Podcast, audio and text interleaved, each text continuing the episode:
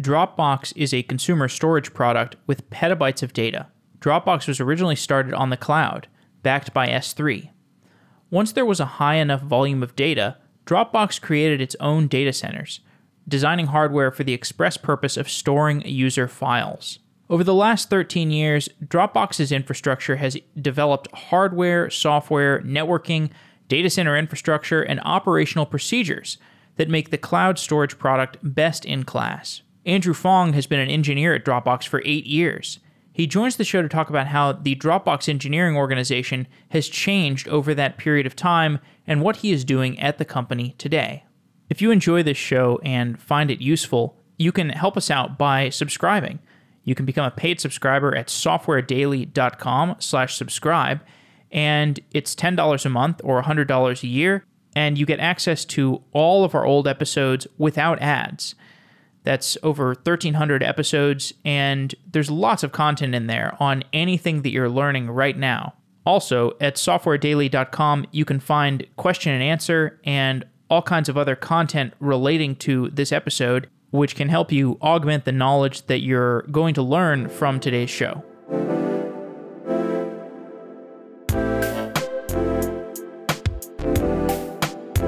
Andrew Fong, welcome to the show. Hi, nice to meet you, Jeffrey. You joined Dropbox in 2012. Are there any canonical engineering problems, the themes that you were working on in 2012 that just still keep cropping up today? I would say the things that we still continuously work on, storage is a big aspect. I wouldn't say it's a problem. I think it's a core competency that we think about as a company. And so we continually invest in storage. Ever since I started, that's been a big focus area. Other areas tend to be we're always focused on reliability. I would say a problem that every company faces as you grow in size, there's always the next iteration of what does reliability look like. Those are probably the two big ones that stick out to me, just in the roles I've played at Dropbox. And the other one is probably developer efficiency. Just how do you bring on onboard developers? How do you get them to be maximally effective in the shortest period of time? How has storage been reinvented over time at Dropbox? So, if I think back to when I first joined Dropbox, we were doing primarily storage on S3. We separate our storage into two different pieces. One is metadata, which is the attributes about files. Think about this as the access times, the file sizes, etc., the file names, and then the contents of the files or blocks. And on the database side, that's where metadata is stored. That's traditionally been in Dropbox. And then we had had the block storage side in S3. And what we had done over the last, you know, we'd done a migration from S3 onto our own in-house storage called Magic Pocket. And there's a lot of blog posts about this that we've done over the years, but we had to build a storage system from scratch. And so we built a block storage system and we've continuously reinvented that.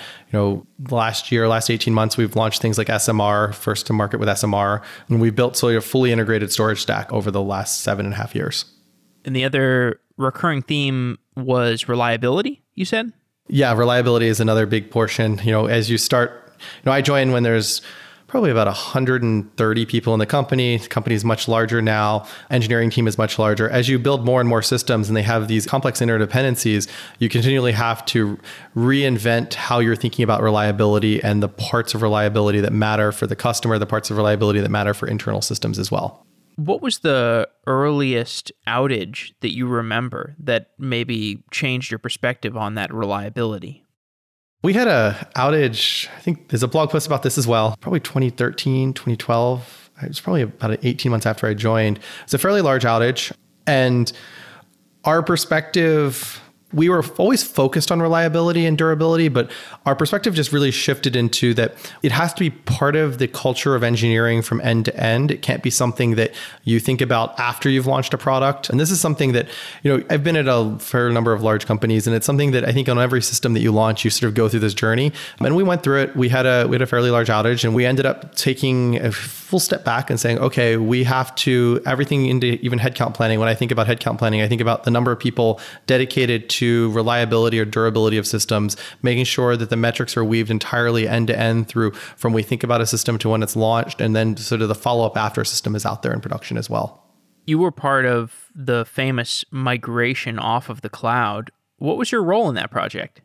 At that point at Dropbox, I was one of the SRE or the SRE managers or site reliability manager. I was managing the teams that were building a lot of the tools to stand up our own data centers. So you can think of this as machine management, the teams that were handling the black box monitoring. So when we built Magic Pocket, we had a call it a red team and a blue team. And you can say the software engineering team was the blue team, and they were building a system which was going to store this data.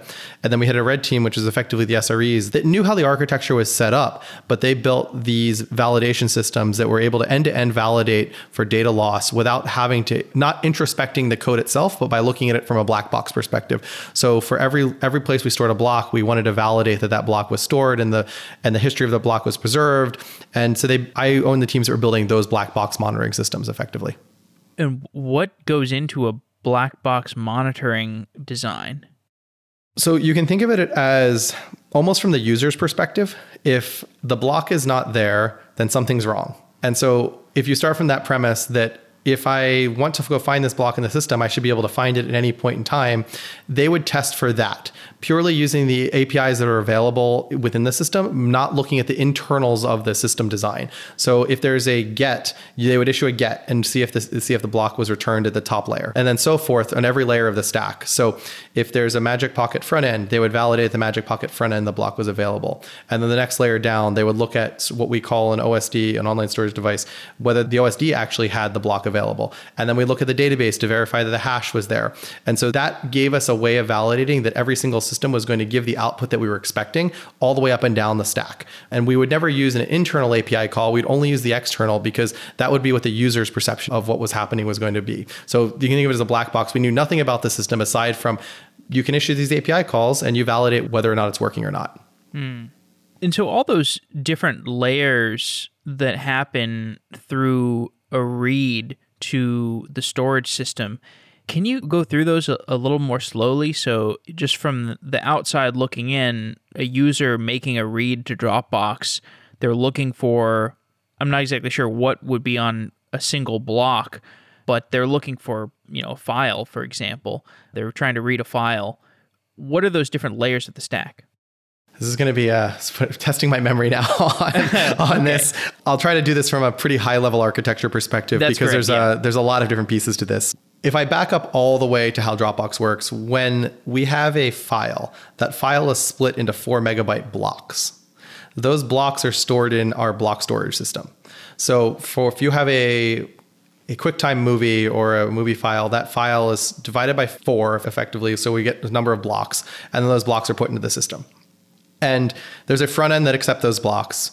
That goes and it writes that out to storage device. That storage device has a database associated with it, which maintains where these blocks are stored within the various storage devices we have. And we have tens of thousands of these storage devices. And then each storage device manages some hard drives. And those hard drives ultimately are where the block ends up. And so you want to test the hard drive layer, at the storage layer, and then at the front end layer. I am definitely not doing this justice. And I would say that we have, I, there is a exceedingly long, long article we've written on how Magic Pocket works. And it's complicated enough that I would say it's worth looking at the architecture diagram that's online to sort of dive through these layers. But in essence, there's probably three main components that I think about this in terms of there's a front end, there's a middleware layer that arbitrates where the blocks are going to be stored, and then there's ultimately a hard drive that it ends up data at rest at. And then there's some metadata that's associated with where all these things are within the system at any given point in time. And so you want to validate that each of these systems' view of the world is correct. And that's sort of what the black box monitoring does.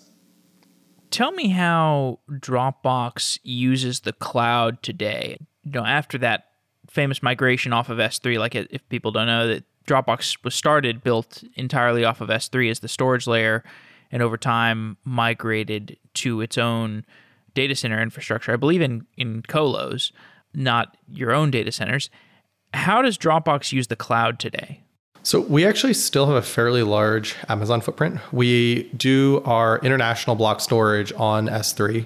So if you're doing GDPR, for example, that's actually done inside of Frankfurt. We have storage locations there. We have storage locations in Asia that we're leveraging S3 for. One of the design principles when we thought about building a storage system is that we want to have the flexibility of storing blocks in whatever storage system makes sense for us. And so it should be a business decision, not a technical decision around where blocks are stored. And so when we think about this, a lot of our reasons had to do with economies of scale and being good at being doing storage as it's a core business competency. But we also want to preserve the flexibility of saying I want to route blocks to a different location if I need to. And so there's a there's a layer inside of Magic Pocket which effectively says, okay, where should this user's data go? Does it need to be stored in Europe? Okay, we're going to put it in a block storage system there. In S3, in a super simplistic view of this world, right? Like this is not technically correct in any way, but you can think of it as the ultimate resting place, whether it's a hard drive or S3, doesn't really matter to the storage system. It's just dealing with a block and has a pointer to the location at which that block is stored. So you can drop it in effectively any storage system that we know how to write to. Got it. And we kind of talked through the black box perspective of the read, and I, I guess a write is somewhat similar. And it sounds like you have maybe become a little less intimately familiar with that layer of the infrastructure. So over time, have you moved into more of a management role, or are there different parts of the infrastructure that you're concerned with? When did you start to raise up in the level of abstraction? So my journey at Dropbox, I joined as a site reliability engineer in 2012. I started managing a small team of engineers, probably 12 months in, maybe nine to 12 months in. From there, started managing and built out an SRE organization. Took on some additional teams, storage being one of them at the time. So the last time I was at sort of that layer of the stack, looking at the intimate technical details, probably five, six years ago.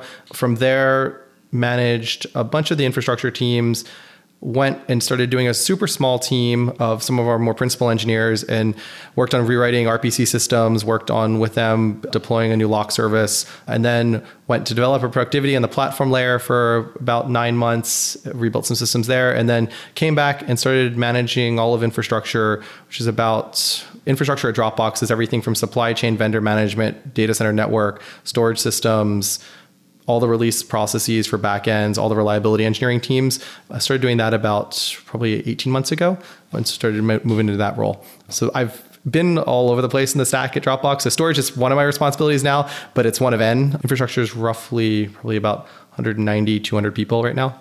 And what kinds of technical issues do you find yourself going deeper on? I probably know enough to be dangerous in any of these areas, which is the uh, which is a blessing and a curse as a manager in a lot of ways. The last set of things, or rather the current set of things that I've been going pretty deep technically on, have been more around reliability in the last 12 months. I spent a bunch of time there, mostly because as we've grown as an organization, the system complexity has increased. So I haven't been diving necessarily into system A, B, or C, but more as like, how do we think about reliability as a problem statement for Dropbox? And then how do we build in the right guardrails and how do we build in the right processes so that, that it is sustainable as opposed to, I think what a lot of organizations see is a lot of heroics where you have, you know, your super senior engineer that can dive in and fix the problem, but that's not scalable as you grow, right? And so I spent a lot of time on sort of that problem space and then the rest of it has been spent a lot more around sort of how do we make sure we're getting a set of business outcomes on the efficiency side that we need to dive into. So just understanding sort of what levers we have around efficiencies what levers we have around around reliability. That's been primarily the space i've been spending the last 12, 12 months on. And what does increased reliability mean for dropbox at this point? Like i feel like dropbox has been working on reliability for so long that so many of the edge cases are are hammered out. What kinds of edge cases are you working on now, or is it is it a different type of reliability that you're discussing? I will use my. I know there's people that talk about reliability have different opinions of sort of this. Like the internal rubric that I use tends to be durability, availability, performance. Just because if I think of a simplistic view that if it's not there, meaning durability, then someone's going to care a lot about it, right? So our journey started there. Availability would be okay, is the system up and can I get to the data that I'm looking for, right? You've stored it, but like, can I get to it? And then, like, can I get to it from a performant way, right? And so that could be anything from website performance to client performance to sort of the mobile performance, right? And so we have and this is a project I was not involved in from a technical perspective, but reliability sort of is adjacent to it. We rolled out a new sync engine. We had a blog post about this as well in the last couple days. That new sync engine truly changes how we have to think about reliability because we knew all the edge cases of the old one and we knew how to think about and reason about the old sync engine. But when we rolled out this new sync engine, that changes the systems that interact. There's some performance characteristics that are different. You're going to learn more about it. And it's the right decision technically because it allows us to actually have more developers work on the core product areas by having a simplified interface to sync.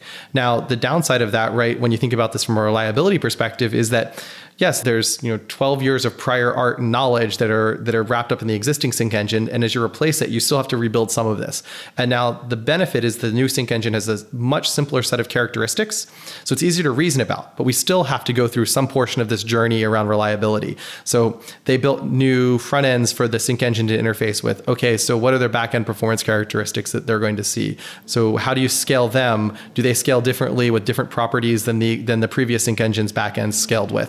So when I think about reliability, it's a continuous journey. I like to tell my teams that, you know, one bad month of reliability is nine months of work for you, like down the road. So it's one of these things that if you're not always on top of and you ever have a regression in, you're going to pay the price for this for some period of time in the future. So I read that sync blog post and this was near and dear to my heart because I have Dropbox on desktop. And as somebody who does a lot of content about software engineering, I can think about this problem. I know sync is not easy to design because it's you know, you've got this client device that's got lots of power, you've got infinite server infrastructure, but you want to ha- be economical about it. And there's a real open question as to what you should be doing on the client, what you should be doing on the server, how often you should be doing each of those things. I mean, for people who don't know, sync is like if I have this dedicated Dropbox folder on my computer, I drag a file to it, that file gets synced with the cloud. And, you know, it sounds kind of simple, but if you think about it in actuality, well, the client, I guess, has to be monitoring the, the folder all the time, or the, the server has to be polling the client all the time. I mean, just tell me a little bit about some of the design problems or design questions that you have to approach when designing sync infrastructure. This is a little bit out of my area of expertise. The client side infrastructure on Sync is definitely one of the most complicated surface areas we have at Dropbox. Now, a lot of the problems, right, that you're going to run into a Sync, and I will raise the altitude of this a little bit from like just to let's think about the number of Dropbox users in the world is hundreds of millions, right? So that means that you have some order of magnitude of number of devices that you have to support for this. Now, let's play that forward to how many people that are listening upgrade their Windows operating system on a yearly basis or have the same number of point releases out there. Now, I think you know, I'm a backend infrastructure person, so I have the luxury of saying, "Thou shalt have one operating system in production. Thou shalt use one monitoring system." Right? Like it's very easy to make these grand decrees as a backend person. Now, when you think about designing sync, you have to do this for a set of clients in the world. When I say clients, not end users, but just laptops, desktops, mobile devices that are on n number of versions of Windows, n number of versions of Mac OS, n number of versions of Android or Linux or iOS. Now, if you take that problem statement alone, you can say it's very easy to design a protocol that would maybe work for one of these, right? We've all you know many software engineers have designed backend protocols that they can just say okay this is the only protocol we use in the server side. On the desktop side becomes very hard because these operating systems each have their own quirk. So every time you want to design a sync engine, you have to also think about and reason about how the operating system works as well, because it plays a huge amount of impact into how you're notified that a file changed, when a file changed, whether it even thinks about files and you think about iOS and Android. So those are just even before you enter the sync world of like, let me get a file from point A to point B and design a protocol, you have to recognize that that problem statement means that you have to design a system that can reason about upwards of, I think right now, just trying to think off the top of my head, order of magnitude of operating systems is definitely more than 10 and probably approaching probably 25, 30 that we have to think about from a testing perspective. So forget about the protocol. Just think about what are you going to do? What, how do you test this? Right? Because you deploy Dropbox client to all these hundreds of millions of devices and it has to work on Windows with a language pack that is for German, a language pack that's for Japanese, a language pack that's for Chinese, right? Each of those has different characteristics, right? The operating systems have their own quirks, which allow bugs to come into it, which mean that sometimes, like, when you click save, maybe it doesn't work exactly the same way as it does. You think you would think it does, right? But a lot of times it doesn't work exactly the same way. So the protocol has to take into account all of these things and all these edge cases. So even before we think about designing the protocol, we have to think about what, what's what's the problem space we're thinking of, we're, we're worrying about from a testing perspective. That's sort of like my thoughts around sync at a high level. The problem statement is very hard. It's not just about how do I move file A from point A to point B. I know a lot of people say, well, why did, why is this just not rsync? Well, the reason is because like when you're doing rsync, you have pretty much a POSIX compatible file system on both sides. Like its number of variables are just significantly lower than the number of variables you have to support when you're trying to do sync in the wild across like multiple operating systems. But do you know much about the server infrastructure? Like, can you use the same backend system to talk to all these different clients? We have designed a protocol you can think of it as a library that's on the server on the client side now. And that client side library it has a standard interface to the backends i'm not intimately familiar with the internals of the protocol. I think the blog post probably goes into much more detail around that. That's actually on the client side of our engineering teams. They handle the they handle building the client side because you have to know so much about the operating system side just to build this this type of infrastructure. Um, the backend side is actually significantly simpler in that regard because we have standard server frameworks that we're using everywhere else we can use there and we just have a protocol layer that's on top of that. So the internals of the protocol documented in the blog post i would say that from my perspective i think when you think about sync it's really this challenge of building this distributed system in the wild where I think a lot of backend engineers, myself included, when I first joined Dropbox, take for granted sort of the ecosystem you get when you think about building inside of backend. You just can say no to so many things and reduce the number of variables that you have. But you can't do that when you actually do this type of software on a desktop. Even iOS and Android is significantly simpler because the upgrade paths are more forced from the vendor. But like that's not the case on Mac OS and it's not the case on, on Windows. Since you've spent significant time in the storage area, I'd like to talk a little bit more about that can you tell me about how a file gets broken up and distributed on Dropbox today? So the client will chunk it for you. And then when we take that, we store that file, we'll take it on a front end, and we will store it into a Magic Pocket zone. That zone will then replicate it asynchronously to a second to a second site that's the super high level of this. There's nothing super fancy about how that's all happening. The complexity is really the scale and this in keeping it simple in such a way that like you can do this at scale. We then have some heuristics and we have a secondary system called MPY where for some portion of this data, we can actually move it to a colder set of storage. We can basically trade off a network read for a disk read, where we're going to read this over the wire as opposed to read it from a disk. And so we can then get a little bit more efficiency out of the system. But effectively, the principles are all the same. There's nothing there that's different. It's just a matter of like trading off for network speed. Why do you only replicate it once? I would think you'd need to replicate it twice. This is replicated multiple times. I'm boiling this down to like ah. at the very very basic basic level, right? Like there's a block and we store it in multiple places. How Fair many enough. times we store that in multiple places that becomes a trade-off around how do you want to reconstruct it? Do you want to reconstruct it over the network or do you want to reconstruct it locally within the data center? There's a lot of different ways we can tune the system from that perspective. So I'm just simplifying this down to like the very basic level. Block comes in, we store it on a we store it in an online storage device, we replicate it elsewhere. We do keep multiple copies of it. And what's the size of a block? The System today is will the client side chunks it to four megabytes, which we found is a pretty reasonable size for us to use. Do you remember how you arrived at that beautiful number? so I would actually have to ask Drew or Arash that question because that was actually picked as the we've never found a need to tune that. We've actually looked at it in the past, but we they picked four megabytes as the very first iteration of the client, and it has worked for us ever since.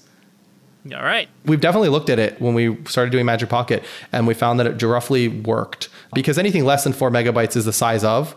And so most files in the wild, right, are not actually larger than four megabytes.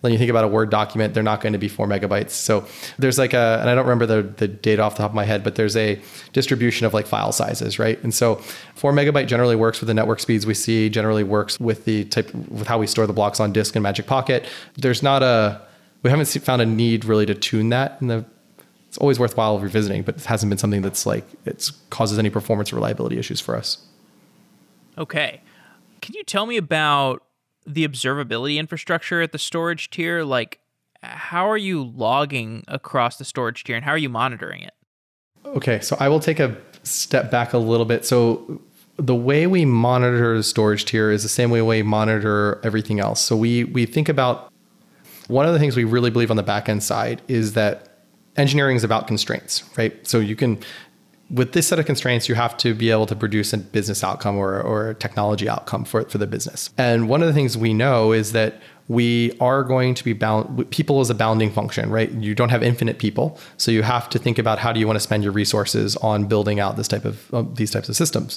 So one of the things we arrived at is that we really have a principle of like we like to have one system that serves a single purpose right?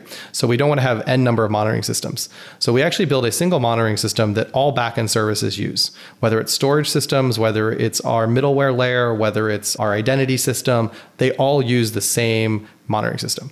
And that's actually predicated because we have a single RPC system as well. So storage system uses the same RPC system that everyone else uses.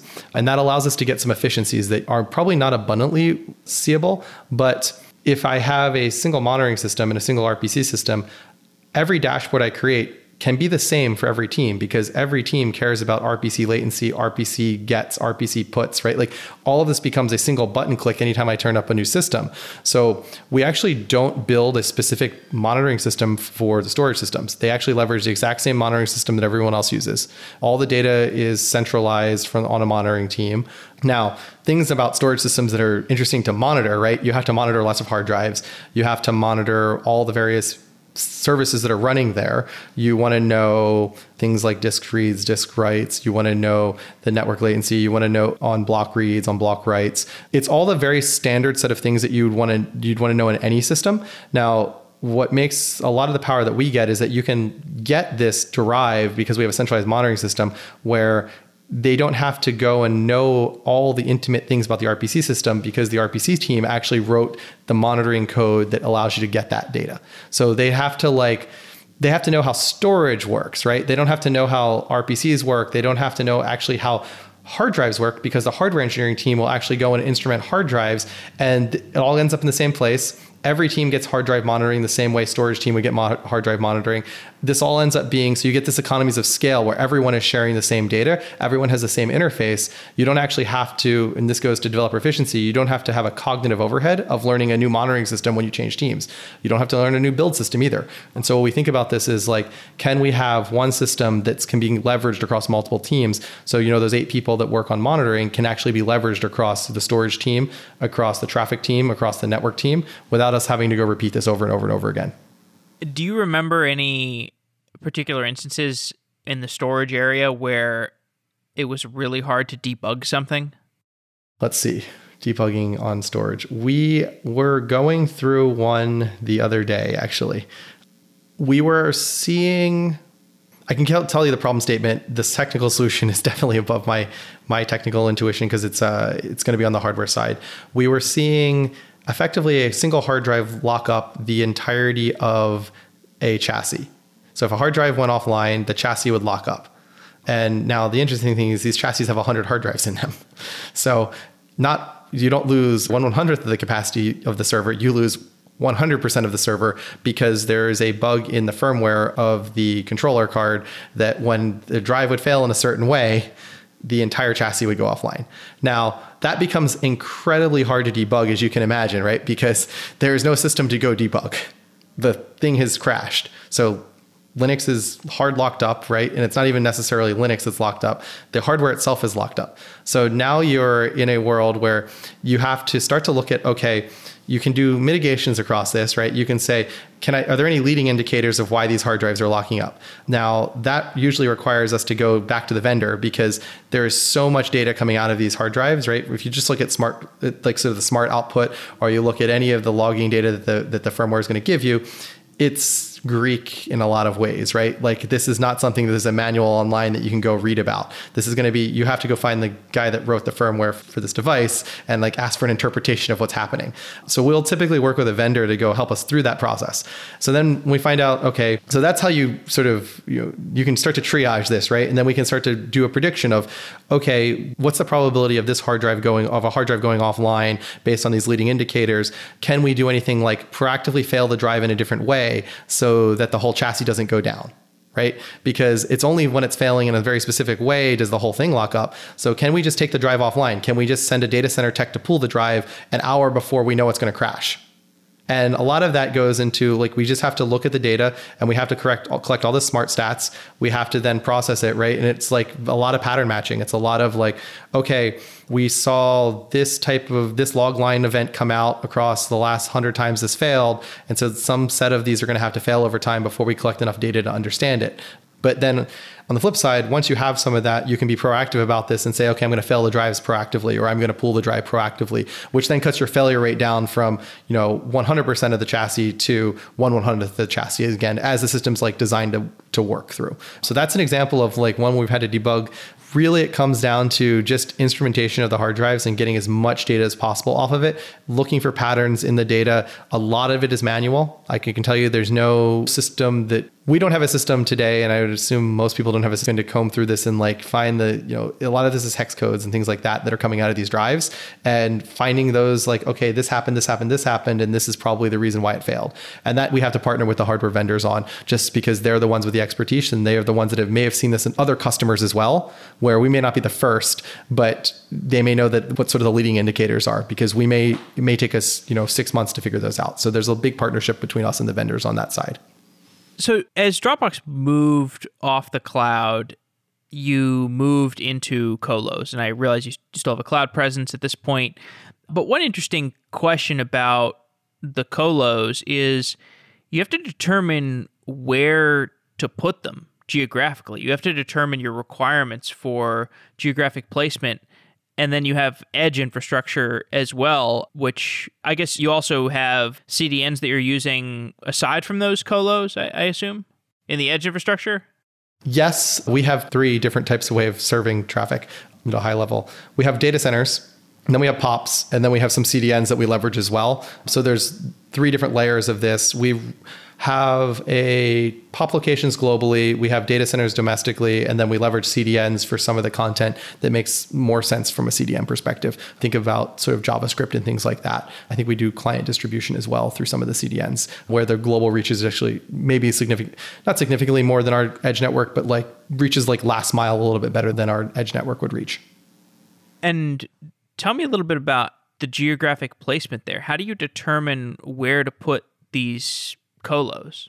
So, from a data center perspective, when we first started doing Magic Pocket, we looked at having data centers roughly we wanted to have three copies of the data. So you know we needed to have three different geographic locations. We wanted to look at everything from latency is a big part of it. Network connectivity that's available is a big part of it. Power cost is a big part of it.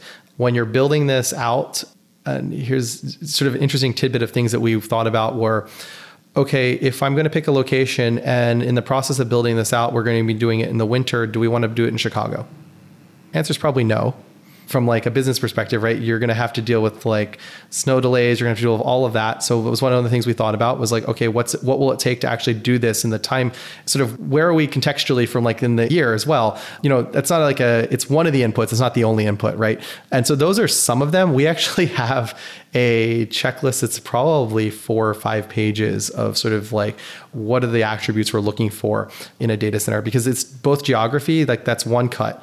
And then there's within that geography do you have the constraints on do the buildings support the types of things you're looking for? So for example for us a storage rack currently it probably weighs much more than this. I remember we did an all hands maybe five or six years ago, and I think the number we came up with was like 2,200 pounds to 2,500 pounds. So it's like a little bit more than a Prius. I think was the analogy we used is like the weight of a single storage rack.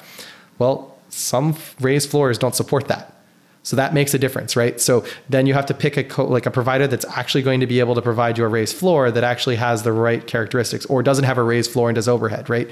So these are the sort of things that go into it. It's like not just geography, right? We can do some cuts around geography and say, okay, we don't want to be in the path of a natural disaster, you know, so let's pick a geo that's outside of the Bay Area ultimately for some blocks. Let's pick a geography that's, you know, central to the country. So that gets you sort of in the Midwest. Let's pick something on the East Coast, right? Like you can cut it that way. That's like a quick first cut. And then there was this, okay, what are the actual characteristics of the facilities that we need to have? Because that drove so much more of sort of the decision making long term. Because from a network perspective, that you can find some usually pretty good cities, and then you're sort of what are you picking from a facility inside of that city? Sort of a roundabout answer, but there's a, it's a multivariable problem for us. Got it. And can you tell me about networking? So I'd like to learn about networking between data centers as well as networking within a single data center. Okay. Between data centers, so we have our at a high level, we have an edge network. This is roughly our POPs, uh, and this is you can think of this as points of presence around the world. This is last mile, or not really last mile, but like last mile for us to the user.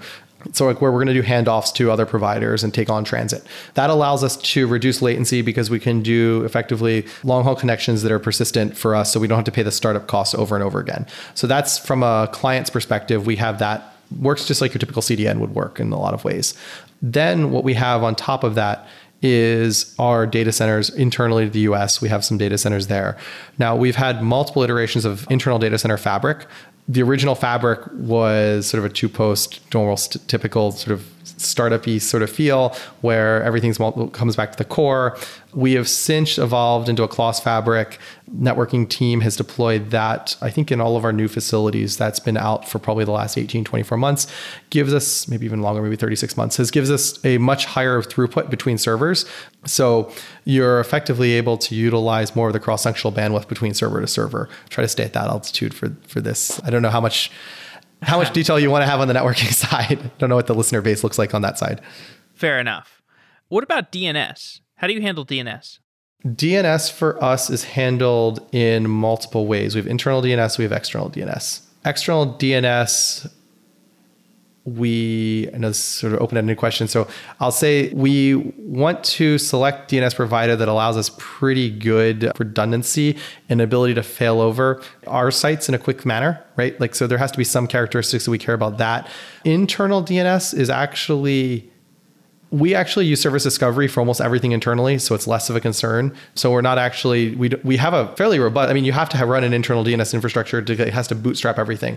But ultimately, when our services internally are talking to each other, we're switching over to like to a service discovery based architecture there. Any more uh, like I'm just trying to pick at what you're looking for from an external DNS. It's a fairly uh, I would say DNS for us is not anything I'd say is a special secret sauce. It's going to be we want to pick something that's reliable, something that gives us the ability to have to fail over back and forth between DNS providers as well. We look at saying like we want to always have two. We want to back up if in case the primary one is down. All of those things play into it. I would say it's not necessarily something that I would say is like a it's a fairly standard setup in our world. Totally. Yeah, it makes sense.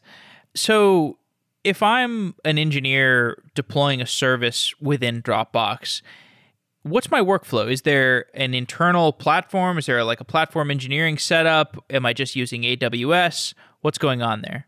This I can probably I'll go a little bit more technical detail on this. A long, long time ago, we made the decision that we did not want an engineer at Dropbox to know whether they were deploying on top of our cloud or any other public cloud. And the reason for that was that, from my perspective, engineers are here at the company to produce product they're here to produce business value right for an end user. And so we want to ex- abstract this like workflow notion of like i need to understand whether i'm on a dropbox computer versus an aws computer versus a gcp computer. It doesn't like at the end of the day they're deploying some code and they want to see a user use it right? Like that's their goal. So we made this decision not to have any type of infrastructure or any type of abstraction that required you to reason about this in any sort of meaningful way and so if I start at the base level, machine management. Machine management has a very simple workflow. You can be install, you, you can go through some workflow, this life cycle of am I installed in the data center? Am I in repair? Have I been repaired? Am I like being reimaged? Like there's some like there's like a stateful stateful system that you can tra- traverse as a system. And then on top of that, we said, okay, we have to build some cluster management. Dropbox has been around long enough that we started on our cluster management software well before Kubernetes was like mature. I think Mesos had was like had some traction, but not a lot. We actually just said, look, our bounding constraint actually was going to be memory and network. It's not about CPU. So bin packing didn't get us a lot of value. So we built some pretty simple abstractions, and you'll find a theme in Dropbox engineering around simplicity. We said, look, basically utilize 100% of the memory, 100% of the network before you utilize 100% of the CPU. So that's not something we can bin pack anyway. So, okay, what are we going to do? We're going to build a system that lets us manage machines very easily for our end user. And we will build a way that when you deploy on this, you can just move a service from machine A to machine B and you'll never have to know about it, assuming you use our core libraries. And so that was sort of like the intent. Now, the way this all get operationalized, and I mentioned before that we think about only having one of versus like n of types of systems. So we try to limit the number of programming languages we have. We in production, really you have two and a half, three, maybe four if you count Java. We have Go, Python, a little bit of Rust, and a little bit of Java. And so we make very big investments in our core libraries inside of Python and inside of Go. And then we provide deployment systems and platforms that when you build something, you get an artifact. That artifact is the same is generated by a single build system for all of Dropbox. That build system generates the artifact. The artifact goes into some into a deployment pipeline. The deployment pipeline goes out to one of these machines, which is this machine lifecycle, which is managed by this cluster management software. And so, from an end user perspective, you have this one dashboard which says, okay, I input my artifact hash and then I push deploy, and you can wire it up to have various types of canaries, various types of call them states. So you know, you maybe you want a staging environment, then you want a canary environment, then you want a partial push to production, a full push to production, but it's all the same. So I can go from team A to team B to team C, and my workflow is exactly the same for deployment. That's a that's a great summary. And can you tell me more about internal tools at Dropbox, like with that emphasis on simplicity? what are the situations where you whatever you could have taken off the shelf wasn't sufficient and you needed to build something internally? So we actually try to take a lot of things off the shelf. Good example of this, probably the biggest case that comes to my mind, the build system we use is called Bazel. Bazel is a open source system that Google uses effectively a fork of their internal system. And so we actually use Bazel for our build system for all server side artifacts. Now, Bazel out of the box works, it lacks a lot of things you would need at scale. So, an example of this is we have to wire up caching for it and intermediate build steps for it. So, what this means is is that if I'm going to push build, I Bazel can either build it itself or it can look into a remote cache to see if this artifact or if this graph has been built before effectively. And so what we've done is we actually have had to build all the caching infrastructure for that. We had to build all the package management backend infrastructure for that. So when I hit build at Dropbox, the build file will specify what are all the intermediate targets, et cetera, et cetera.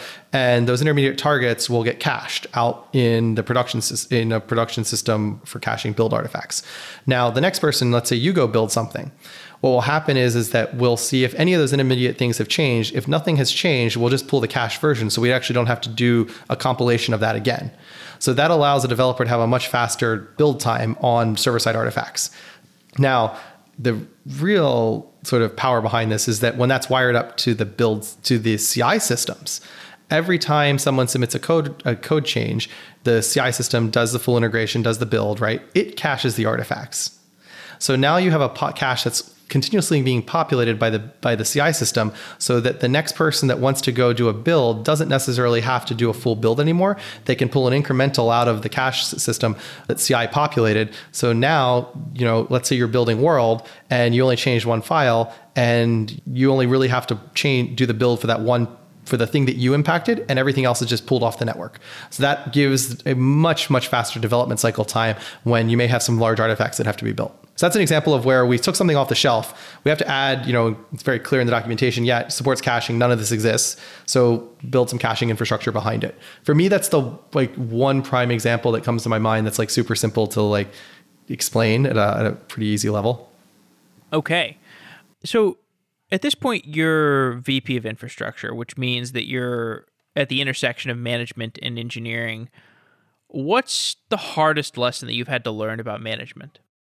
I would say, and this is probably the same answer a lot of managers would give giving up control is a hard lesson to learn and making sure that you can effectively give the right level of agency and autonomy to the organization at large, especially given that I started in infrastructure when there was, I think, 12, 15 people. And, you know, now it's like 200 plus people, around 200 people. Like that's like, like I have a lot of historical state, right? And so it's like very hard for me sometimes to say, okay, yeah, I, I know how that used to work, or I know, how, like I have some implicit assumptions about what's happening here that, you know, over time, either they're wrong or better people have now taken the reins and like understand it more completely or you know the system just doesn't exist anymore and my assumption was incorrect to start with so that for me is like a was always you know, just giving up that control and like letting the team go with it, but at the same time putting in the right guardrails to make sure like the right outcomes are occurring. How has the company changed operationally since COVID? The biggest operational changes are very, very small from the engineering perspective. We didn't do anything crazy on limiting releases or anything sort of like that for that front. We left, you know, what we tried to do is say, like, you know, we want to have as much business as usual on the engineering side. Now, operationally, a big part of my role also is supply chain. That world has changed drastically director of supply chain pinged me, I think January 25th, and he goes, uh, just to let you know, 2020 is not going to be a normal year. This is going to be crazy. And this is January 25th, mind you. And I was like, okay, Ali, like what's going on? And he's like, well, I'm pretty sure Wuhan is going to shut down. And like, just to let you know, like there's second tier suppliers that we use that come out of some of the facilities in Asia. And like, we're already starting to see delays. We're going to have to go into full sort of like you know wartime mode to like keep track of all of this. And a big part of like what they do is they interface with a lot of our odms oems and they make sure it's sort of like all of our rack deliveries, all the server builds, all the next generation equipment. It's like it's all a pipeline of materials, right? And so they had to go effectively into a wartime mode in war room mode of okay, we're normally sourcing, you know, first tier suppliers, right? We're dealing with, you know, down to sort of commodities. Like I have a commodities management team that's managing sort of DRAM, SSDs, hard drives, of thinking of and chips, CPUs, right? They're handling that level of commodities.